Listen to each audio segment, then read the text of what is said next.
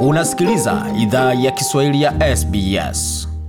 Jambo tena popote ulipo na karibu katika makala ya idhaa ya Kiswahili ya SBS. Uko na migode migerano, tukuletea makala haya kutoka studio zetu za SBS na mtandaoni, anwani ambayo ni sbs.com.au mkwaju swahili. Kama kawaida, zapata makala pia kwenye ukurasa wetu wa Facebook, anwani ambayo ni facebook.com mkwaju SBS Swahili. Kwa sasa tuzungumzia swala zima la siasa hapa nchini Australia. Je, serikali mpya inaendeleaje na ni changamoto gani ambazo nakabiliana nazo na ni mbinu gani ambazo ametumia kujikwamua kutoka changamoto hizo? Wanachama wa serikali ya waziri mkuu Anthony Albanese wanapokewa kwa ukarimu ng'ambo kabla ya kongamano la NATO mjini Madrid wiki hii. Waziri mkuu amewashukuru wanajeshi wa Australia wanaohudumu katika ukanda wa mashariki ya kati alipotua mjini Dubai kwa muda akielekea Uhispania kushiriki katika mkutano huo. Ila nyumbani vita vilivyoibuka kuhusu utoaji wa wafanyakazi wa ubunge huru vinasubiri kutatuliwa. Anthony Albanese anatembelea ukanda wa mashariki ya kati kwa mara ya kwanza kama waziri mkuu. Ilikuwa safari ya haraka mjini Dubai. Safari hiyo haikutangazwa kwa sababu za kiusalama, ambako waliwashukuru wa Australia wanaohudumia taifa katika kanda hilo. Alipozungumza na vikosi vya Australia alisema kwamba I'm here very simply to say thank you. Niko hapa kimsingi kusema asante. Asante kwa huduma yenu, asante uh, kwa kafara yenu, si nyie tu bali familia zenu Uh, pia. Mnaishi mbali na starehe ya Canberra uh, au mji au kanda yoyote mnakotoka nchini Canberra Australia. or whichever great uh, city or region you're from uh, in Australia. Ndege ya waziri mkuu ilitua katika uwanja wa kijeshi wa Al Minhad. Uwanja huo wa ndege ulikuwa muhimu kwa uhamisho kutoka Afghanistan na ilikuwa muhimu kuokoa maelfu ya maisha mji wa Kabul uliponyakuliwa takriban mwaka mmoja uliopita. Bwana Albanizi tena We saw with the tuliona kwenye uhamisho wa 2,700, Kabul na takriban uh, watu people, elfu mbili mia saba uh, kwa sasa wako Australia na wamepelekwa have a presence, mahali salama. Na juhudi uh, zilizofanywa wakati wa kipindi hicho cha hekaheka heka katika mwezi wa Agosti haikuwa ya kawaida.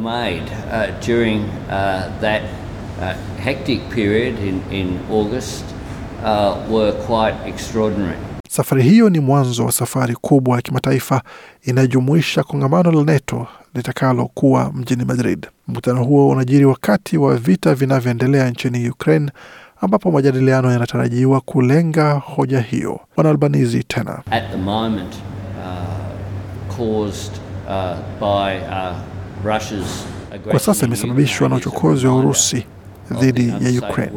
Ni kumbusho kila dunia tunayoishi ndani siyo salama na maadili yetu ya kudumisha sheria ya kimataifa, ya kudumisha hali ya utaratibu katika mazingira ya dunia, ni kwamba hauwezi puuzwa na lazima ulindwe.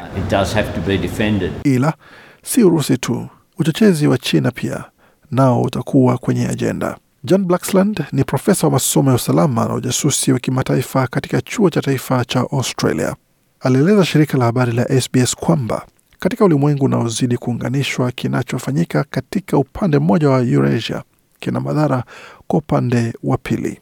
Huyu hapa na maelezo zaidi. The war in Ukraine is certainly a significant Vita nchini Ukraine bila shaka ni sababu muhimu, ila NATO ni muhimu pia kwa Australia kwa kile inachoweza fanya kwa kuchangia kwa maslahi ya Australia katika ukanda wa Indo-Pacific.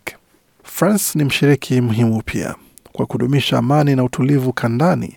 Bwana Albanese atakutana na Rais Emmanuel Macron wa Ufaransa mjini Paris kwa matumaini ya kudumisha uhusiano mpya baada ya mkataba wa manowari kutupwa nje. Tukisalia ng'ambo, waziri wa masuala ya kigeni wa Australia Penny Wong yuko nchini Vietnam.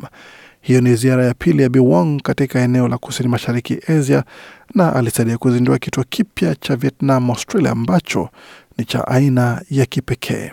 Kituo hicho cha VSC kina lengo la kutumia utaalam wa Australia kuwasaidia viongozi wa usoni wa Vietnam kuwezesha Vietnam na Australia kufanya utafiti wa pamoja kutafuta suluhu kwa changamoto zinazochangiwa za kitaifa na kanda. The ties between our countries run deep. Uhusiano kati ya So nchi zetu ni wa kina. have Waaustralia wengi wana familia na marafiki katika kanda hii, hususan nchini. Vietnam.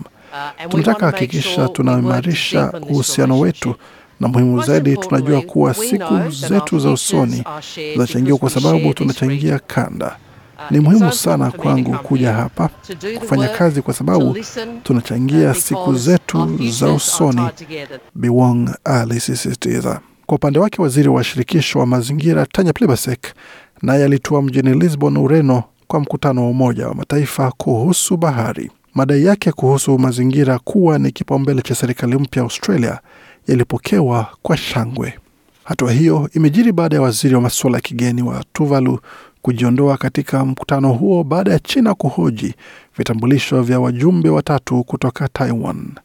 Ila wakati wanachama wa serikali mpya Australia wanatarajiwa kupokewa na viongozi wa dunia kwa ziara hii ya kidiplomasia, waziri mkuu hawezi epuka ghadhabu ya wabunge huru na vyama vidogo humu nchini. Wabunge hao wanataka Anthony Albanese asitishe mipango yake ya kupunguza idadi ya wafanyakazi wao, wakitishia kuzuia miswada kama jibu lao. Miongoni mwa wabunge hao huru ni mwakilishi wa eneo bunge la kaskazini Sydney, Kylie Tink, ambaye alisema kwamba The reality of what is currently being proposed as a staff uhalisia wa kinachopendekezwa kama utoaji wa wafanyakazi kwangu kama mbunge huru ni kwamba sitakuwa na rasilimali ambazo zinaweza hitajika kutathmini pendekezo zote muhimu za mageuzi ya miswada. Kwa msingi hiyo, kama siwezi jifahamisha kuhusu madhara ya hayo, jibu la kawaida ni kupiga kura dhidi ya maendeleo yoyote katika sehemu hiyo, alisisitiza Bitink. Madai hayo yalirudiwa na senta huru wa ACT David Pocock ambaye alizungumzia hoja hiyo alipozungumza na shirika la habari la ABC ambako alisema It's not me, me being dudded, it's the people of the ACT. si mimi ninayehujumiwa, ni watu wa ACT, hali ambayo inasikitisha baada ya uchaguzi ambapo watu wengi walisema kwamba wanataka wakilishi huru. Alipozungumzia hoja hiyo, waziri wa fedha wa shirikisho Katy Gallagher alisema kwamba hatua hiyo bado iko wazi kujadiliwa na Our position is clear. It was put in writing. Uh, we think that msimamo wetu uko wazi, uliwekwa kwa maandishi. Tunadhani siendelevu si endelevu kwa wabunge huru kuwa na idadi hiyo ya wafanyakazi ambao wabunge wengine wanao na sikubali dai kuwa wanafanya kazi nyingi. Kila mbunge hufanya kazi, kila mbunge huketi katika kamati na kila mbunge huchunguza miswada. Bi alisisitiza. Licha ya ukosoaji ambao umemkabili, waziri mkuu amesimama wima kwa uamuzi wake wa makato hayo, akisema kwamba The federal government as well, I as Prime Minister, serikali ya shirikisho pia, mimi kama waziri mkuu nimekata dola milioni moja uh, nukta tano kutoka bajeti ya wanachama wa serikali uh, ambayo ilikuwa imewekwa na serikali ya zamani kwa wafanyakazi wao kwa mishahara ya ziada. Kafara zimetolewa kote. Uh, Naweza sema madai ya umma kutoka baadhi ya ubunge huru hayajaungwa mkono na wale ambao nimezungumza uh, nao ambao wanataka jenga kama ninavyotaka fanya na wabunge huru, uh, na tumefanya majadiliano kwa uh, nia njema kulingana na mahitaji uh, yao. Nitaendelea kufanya hivyo. uh, uh, alisisitiza waziri mkuu Anthony Albanese. Kwa makala haya na mengine kama haya, pamoja na ratiba matangazo yetu, tembeleni tovuti yetu anwani ambayo ni sbs.com.au mkwaju Swahili. Makala haya yaliandaliwa na waandishi wetu Shuba Krishnan, Hana Kwan na Gode Migerano. Hii ni idhaa Kiswahili ya SBS. Je, unataka kusikiliza taarifa zingine kama hizi? Sikiliza zilizorekodiwa kwenye Apple, Google, Spotify au popote pale unapozipata.